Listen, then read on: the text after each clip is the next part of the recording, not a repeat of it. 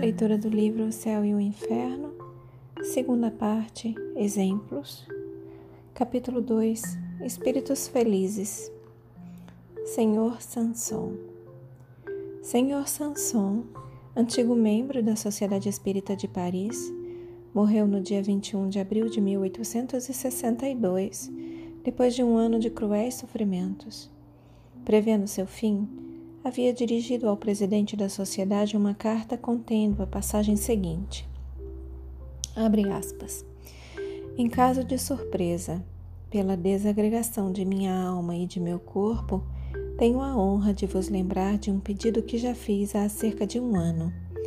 É o de evocardes o meu espírito o mais imediatamente possível e o mais frequentemente, frequentemente que julgardes oportuno, a fim de que, membro bastante útil de nossa sociedade durante a minha presença na Terra, possa servir-lhes para alguma coisa além túmulo, dando-lhes os meios de estudarem fase por fase em suas evocações as diversas circunstâncias que seguem o que o vulgo chama de morte, mas que para nós espíritas é apenas uma transformação, segundo os desígnios impenetráveis de Deus, mas sempre útil ao fim que se propôs.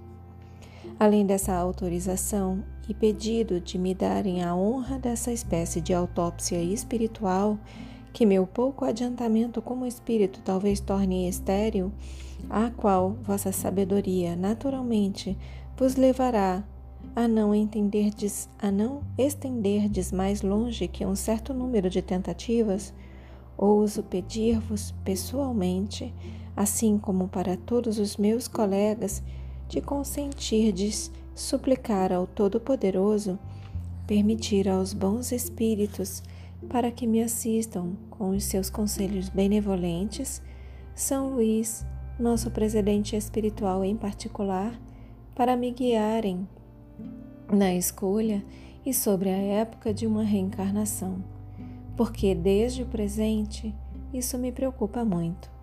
Receio enganar-me quanto às minhas forças espirituais e pedir a Deus muito cedo e muito presunçosamente, perdão, receio enganar-me quanto às minhas forças espirituais e pedir a Deus muito cedo e muito presunçosamente um estado corporal no qual não poderia justificar a bondade divina, o que, em lugar de servir para o meu adiantamento, prolongaria a minha estada na terra ou alhures, no caso de ser mal sucedido. Fecha aspas. Para nos submetermos ao seu desejo de ser evocado o mais cedo possível depois de seu decesso, seguimos para a casa mortuária com alguns membros da sociedade e, na presença do corpo, ocorreu a conversa seguinte, uma hora antes da inumação. Tínhamos com isso um duplo objetivo o de cumprir uma última vontade e o de observar uma vez mais a situação da alma num momento tão próximo da morte, e isso num homem eminentemente inteligente e esclarecido e profundamente penetrado das verdades espíritas. Tínhamos que constatar a influência dessas crenças sobre o estado de espírito, sobre o estado do espírito, a fim de compreendermos as suas primeiras impressões. Nossa previsão não se enganou. O Senhor Sanson nos descreveu com uma perfeita lucidez o instante da transição. Ele se viu morrer e se viu renascer, circunstância pouco comum e que se deve à elevação do seu espírito. Primeiro, Câmara Mortuária, dia 23 de abril de 1862. 1. Um, evocação. Resposta: Venho ao vosso chamado para cumprir a minha promessa. 2. Meu caro senhor Sanson, cumprimos um dever e temos o prazer de evocar-vos o mais cedo possível depois de vossa morte, assim como desejastes. Resposta: Foi uma graça especial de Deus que permitiu ao meu espírito comunicar-se. Agradeço-vos pela vossa bondade, pela vossa boa vontade, mas estou fraco e tremo. 3. Estáveis tão sofredor que podemos, penso, perguntar-vos como estáis agora. Sentis ainda as vossas dores? Que sensações experimentais comparando a vossa situação presente à de dois dias? Resposta: Minha posição é bem feliz, porque não sinto mais nada das minhas antigas dores. Estou regenerado e restabelecido como novo, como dizeis entre vós. A transição da vida terrestre para a vida dos espíritos me foi, de início, incompreensível, porque algumas vezes ficamos dias para recobrarmos a nossa lucidez. Mas antes de morrer, fiz uma prece a Deus para, para pedir-lhe o poder de falar a aqueles que amo, e Deus me escutou. 4. Ao cabo de quanto tempo recobrastes a lucidez de vossas ideias? Resposta: Ao cabo de oito horas. Deus, repito-vos, deu-me uma prova de sua bondade. Julgou-me bastante digno e não saberei nunca agradecer-lhe agradecer bastante. 5. Estais bem certo de não ser mais de nosso mundo, como o constatastes? Resposta: Oh, certamente não sou mais do vosso mundo, mas estarei sempre perto de vós para vos proteger e vos sustentar, a fim de pregar a caridade e a abnegação que foram os guias de minha vida.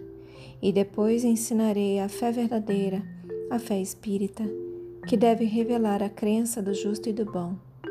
Estou forte e muito forte, transformado. Em uma palavra, não reconhecereis mais o velho enfermo que devia tudo esquecer, deixando longe de si todo prazer, toda alegria.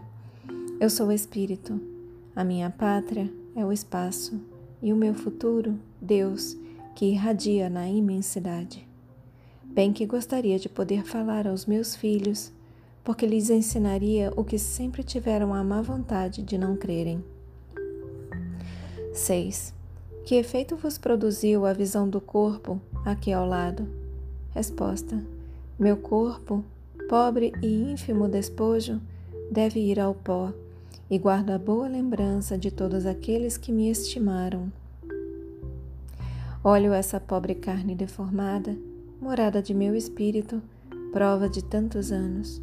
Obrigado, meu pobre corpo, purificastes meu espírito e o sofrimento dez vezes santo me deu um lugar bem meritório, uma vez que encontro imediatamente a faculdade de vos falar. 7. Conservastes as vossas ideias até o último momento? Resposta: Sim. O meu espírito conservou as suas faculdades e não via mais, mas pressentia. Toda a minha vida se desenrolou diante de minha lembrança e o meu último pensamento, o meu último pedido foi de poder vos falar o que fiz e depois pedi a Deus a vos pedi a Deus vos proteger a fim de que o sonho de minha vida se realizasse. 8. Tivestes consciência do momento em que o vosso corpo deu o último suspiro? O que se passou nesse momento? Que sensação experimentastes? Resposta: A vida se interrompe e a visão, ou antes, a visão do espírito, se estende. Encontra-se o vazio, o desconhecido e transportado não sei por qual encanto, acha-se em um mundo onde tudo é alegria e grandeza. Não sentia mais, não me dava conta, e toda, todavia uma felicidade inefável me enchia. Não sentia mais a opressão da dor. 9. Tem desconhecimento do que me propus ler sobre a vossa tumba? As primeiras palavras da pergunta foram apenas pronunciadas quando o Espírito responde antes de a deixar terminar. Responde mais e sem questão proposta a uma discussão que se estabeleceu entre os assistentes sobre a oportunidade de ler essa comunicação no cemitério, em razão das pessoas que poderiam ou não poderiam partilhar essas opiniões. Resposta: Ó oh, meu amigo, eu o sei porque vos vi ontem e vos vejo hoje. A minha satisfação é bem grande. Obrigado, obrigado.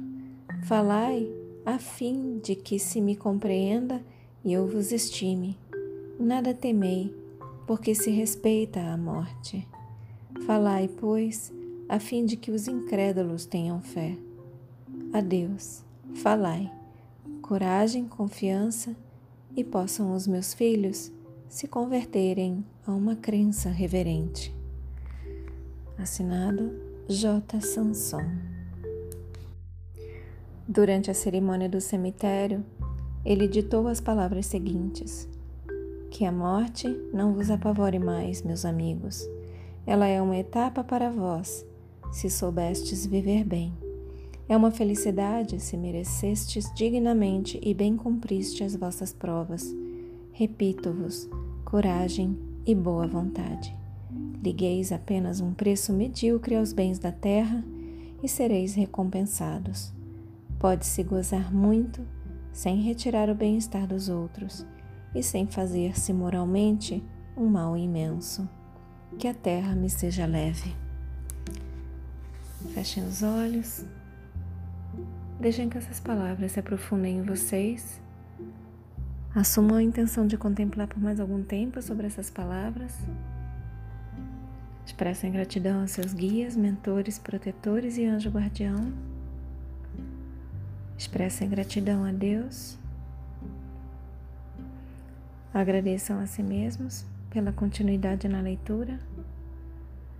E eu também agradeço a vocês pela oportunidade. Boa noite. Namastê.